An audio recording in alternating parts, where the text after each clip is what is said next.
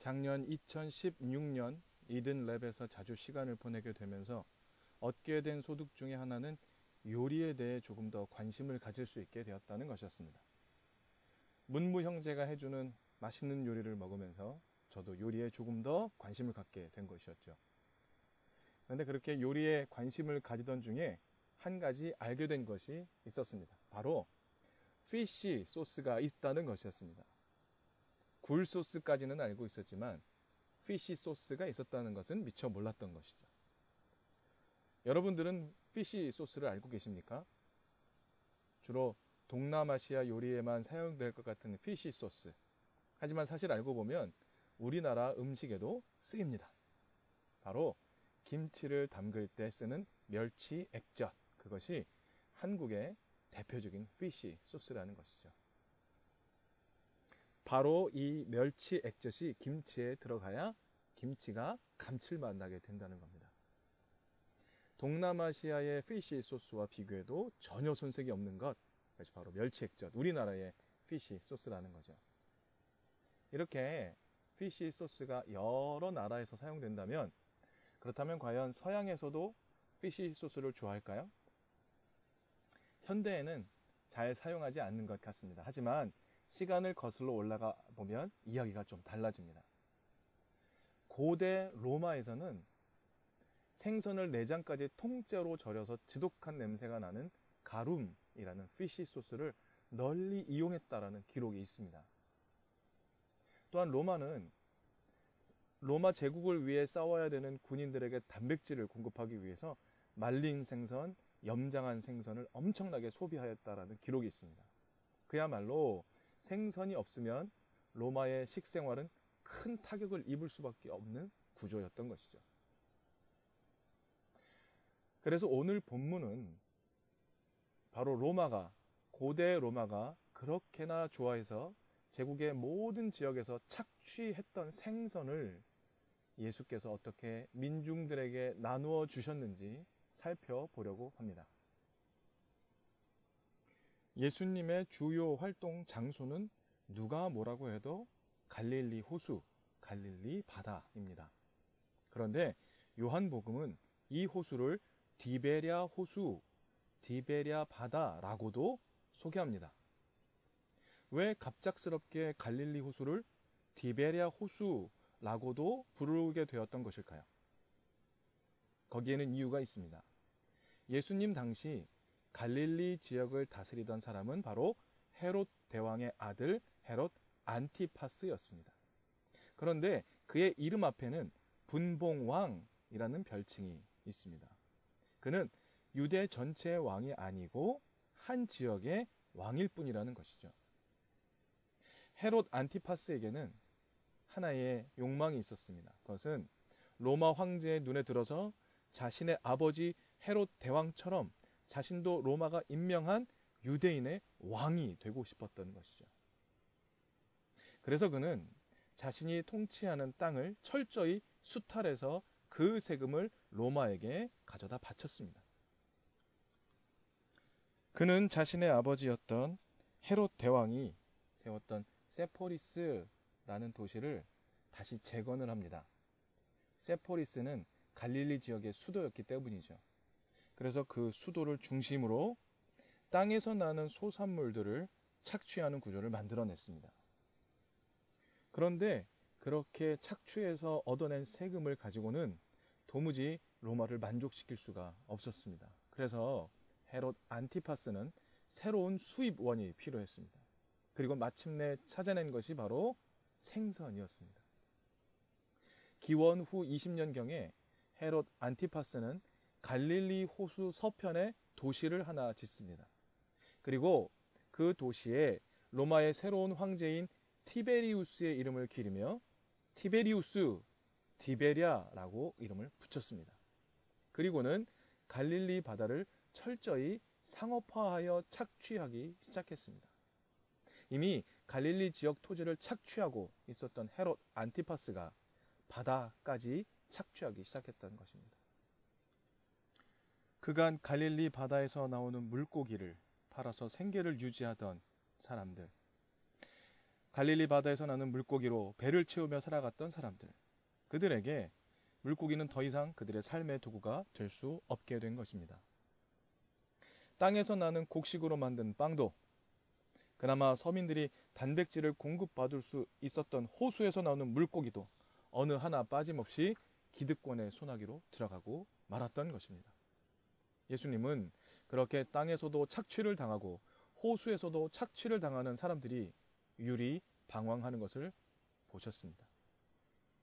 오늘 본문 앞 14절을 보면 예수께서 큰 무리를 보시고 그들을 불쌍히 여기셨다라고 기록합니다. 삶의 터전으로서의 땅과 바다를 잃어버린 사람들, 어느 곳에서도 먹을 것을 얻을 수 없는 사람들, 그 큰 무리들을 보셨습니다. 그들이 방황하는 것을 보셨습니다. 예수님은 이제 그들을 도와야 합니다. 어떻게 도우실 수 있을까요? 성경은 예수님께서 세례를 받으신 후에 성령의 인도하심 가운데 당한 첫 번째 일이 광야로 나아가서 악마에게 시험을 받는 것이라고 소개합니다. 이 사건이 가진 함의는 대단합니다. 앞으로 예수님이 당면할 모든 어려움이 무엇인지 어떤 종류의 것인지 자세히 소개하고 있기 때문에 그렇습니다.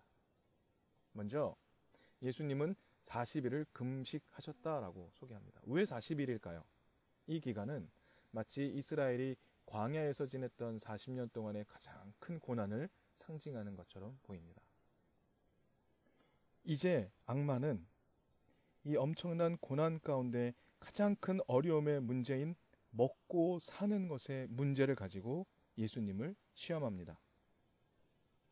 마태복음 4장 3절을 보면 악마는 예수에게 이렇게 말합니다. 내가 하나님의 아들이거든. 즉, 내가 신의 대리자이거든. 신의 대리 역할로 통치하는 통치자이거든. 돌들에게 빵이 되라고 말해 보아라. 라고 말합니다. 사랑하는 성도 여러분, 통치자에게 요구되는 가장 중요한 행위는 무엇일까요? 그것은 바로 배고픈 민중들을 먹이는 것입니다.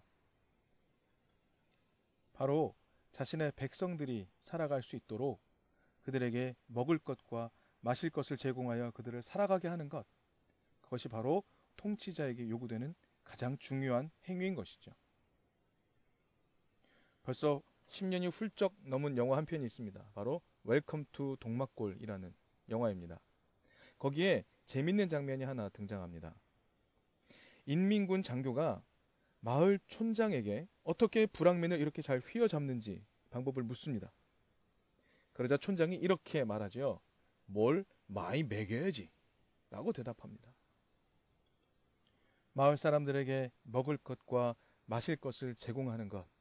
그것이 바로 촌장이 마을을 잘 다스릴 수 있는 비결이라고 말하는 것입니다. 세상을 다스리고 백성의 살림살이를 보살핀다 라는 의미의 경세제민. 바로 이것이 예로부터 오늘까지 이어져 오는 세상을 통치하는 핵심 중의 핵심이라고 말할 수 있습니다. 자, 그렇다면 이제 배고픈 이들을 먹이기 위해서 어떤 일을 해야 할까요? 우선 농사를 풍성하게 지어서 먹일 수 있을 것입니다. 그런데 이게 안 된다면 다른 민족을 약탈해서라도 먹을 것을 가져오거나 해야 합니다. 그런데 그것도 아니라면 이제는 기적적인 방법으로 돌들이 떡이 되게 해야 하는 것입니다. 바로 이 지점에서 악마가 예수를 시험합니다. 만약에 광야에서 먹을 것을 낼 수 있다면, 이 고통스러운 상황 속에서 먹을 것을 낼 수 있다면 너는 즉각 통치자가 될 것이다. 돌들에게 명령하여 떡이 되라고 할 수 있다면 너는 즉시 통치자가 될 것이다. 이것이 악마가 예수에게 던지는 시험인 것입니다. 그런데 예수님은 이 시험에 대해 이렇게 말씀하시죠. 마태복음 4장 4절에서 예수님은 이렇게 말씀합니다. 성경에 기록하기를 사람이 빵으로만 살 것이 아니라 하나님의 입에서 나오는 모든 말씀으로 살 것이라 하였다. 라고 말씀하십니다. 이 말씀은 예수님의 위대한 영도력의 비결은 돌로 빵을 만드는 것에 있지 않고 하나님의 말씀을 실행하는 것에 있다 라고 말하는 것입니다. 다시 말하면 악마의 이 시험에 대해서 예수님께서 제시하신 방식은 하늘에서 만나가 내리거나 돌이 떡이 되거나 하는 기적의 방법이 아니라 오히려 하나님의 말씀을 집행하는 것이다. 라고 말씀하는 것이죠. 그렇다면 하나님의 입에서 나오는 말씀의 핵심은 무엇입니까? 예언자를 통해 하나님께서 말씀하셨던 것. 이스라엘이 잊어버린 그 하나님 말씀의 핵심은 무엇입니까? 아니, 하나님께서 창조하신 세계를 인간들에게 맡기시면서 하신 말씀은 무엇입니까? 잘 돌봐라. 잘 먹여라. 그들 모두를 살게 하여라. 생육하고 번성하여 땅에 충만하게 하여라. 그 어떤 약자도 살 땅과 일자리와 먹을 것을 얻게 하라 라는 것 아닙니까? 하나님 말씀의 핵심은 하나님의 모든 백성들이 하나님의 땅으로부터 하나님의 양식을 공평하게 분배받아야 한다는 것입니다. 바로 그 말씀으로 예수님은 악마의 시험을 이기십니다. 그렇게 악마의 시험을 이기신 예수님께서 오늘 본문 안에서 땅도 잃어버리고 호수도 잃어버려서 먹을 것과 살 곳을 잃어버린 사람들의 문제를 해결해야 되는 상황이 되었습니다.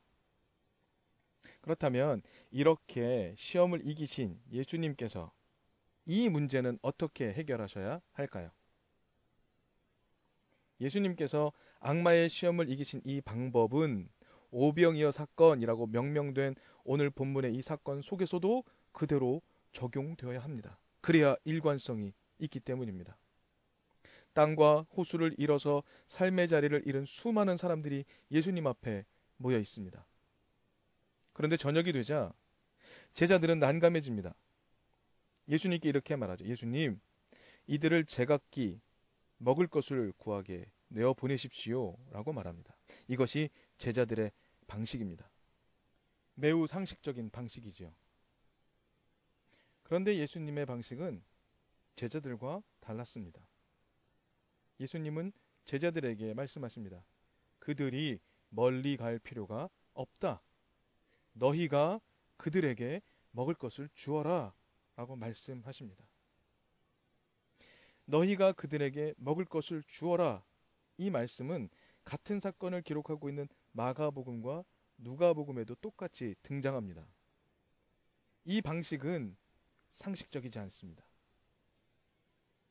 그래서 제자들이 말하죠. 예수님, 우리에겐 빵 다섯 개와 물고기 두 마리 뿐입니다. 이 이야기를 들은 예수님이 그것을 가져오게 하십니다. 그리고 아주 중요한 행동을 하십니다. 예수님은 자신의 손에 건네진 오병이어를 손에 드시고 하늘을 우러러 음식을 축복하신 후 빵을 떼어서 제자들에게 주십니다. 성도 여러분, 여기 네 가지 장면에서 가장 중요한 장면은 무엇일까요? 손에 드시고 하늘을 우러러 음식을 축복하시고 빵을 떼시고 제자들에게 나누어 준 것 중 가장 중요한 장면은 무엇이라 생각하십니까? 여기서 가장 중요한 행동은 바로 하늘을 우러러 음식을 축복하는 장면입니다. 이 행동을 다르게 표현해 볼까요? 예수님께서 빵과 생선을 정의로운 하나님 손에 맡기는 것입니다. 예수님께서 가장 특별한 행동으로서 감사를 드림으로 하나님의 손을 거치게 만드는 것입니다. 여기에는 중요한 함의가 있습니다. 그 땅과 그 호수에서 나온 빵과 생선은 로마가 주는 것이 아니고 이스라엘 백성들의 삶을 위해 베푸시는 하나님의 것이다. 라는 것을 알리기 위해서입니다. 하나님으로부터 오는 것이다. 그리고 그 다음에 빵과 생선을 하나님의 방식으로 나누면 이 땅에 누구라도 충분히 먹고도 남을 수 있는 음식이 된다라는 것을 알리는 가장 중요한 행동인 것입니다. 오늘 본문의 핵심에는 이런 신앙 고백이 들어 있습니다. 하나님의 권능으로 무엇이든 할 수 있다. 맞습니다. 저도 동일하게 고백합니다. 하나님의 권능이면 수많은 사람들이 먹을 것을 얻을 수 있습니다. 그런데 왜 예수님은 제자들에게 너희가 그들에게 먹을 것을 주라고 하실까요? 왜 제자들에게 이런 무자비한 요구를 하시는 것일까요? 예수님은 제자들이 하나님 말씀의 핵심대로 하나님의 모든 백성들이 하나님의 땅으로부터 하나님의 양식을 공평하게 분배받도록 하면 모두가 먹을 수 있다는 것을 깨닫기 원하셨습니다. 제자들이 그 사실을 깨닫기를 원하셨던 것입니다. 그래서 너희가 그들에게 먹을 것을 주라라고 먼저 말씀하셨던 것이죠. 그러나 제자들은 그 의미를 깨닫지 못하고 우왕좌왕합니다.